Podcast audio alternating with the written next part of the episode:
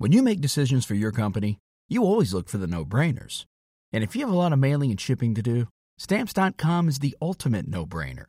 It streamlines your process to make your business more efficient, which makes you less busy.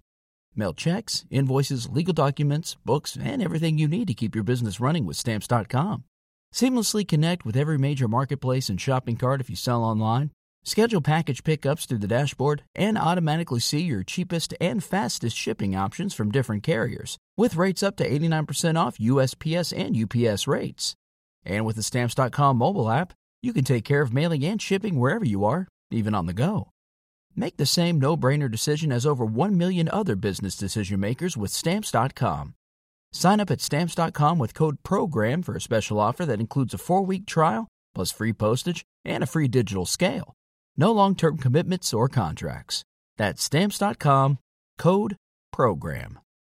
Now we've got Jan in Iowa on the line who is dealing with a concrete patio that has some carpeting issues. What's going on? We purchased our condo um, as a retirement home with uh, a patio, an outdoor patio, with indoor outdoor carpeting already installed on it. And um, we think it's awful. It's discolored and stained, and we want to remove it.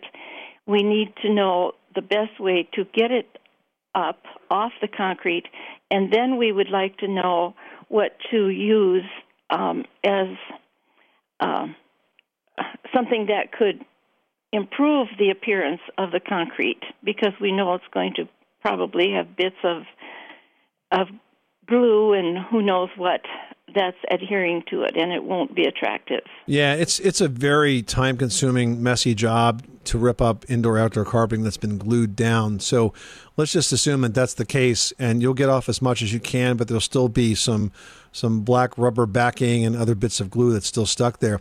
So it is difficult to decide what to do with that. I would tend to think that the best thing to do might be to cover it.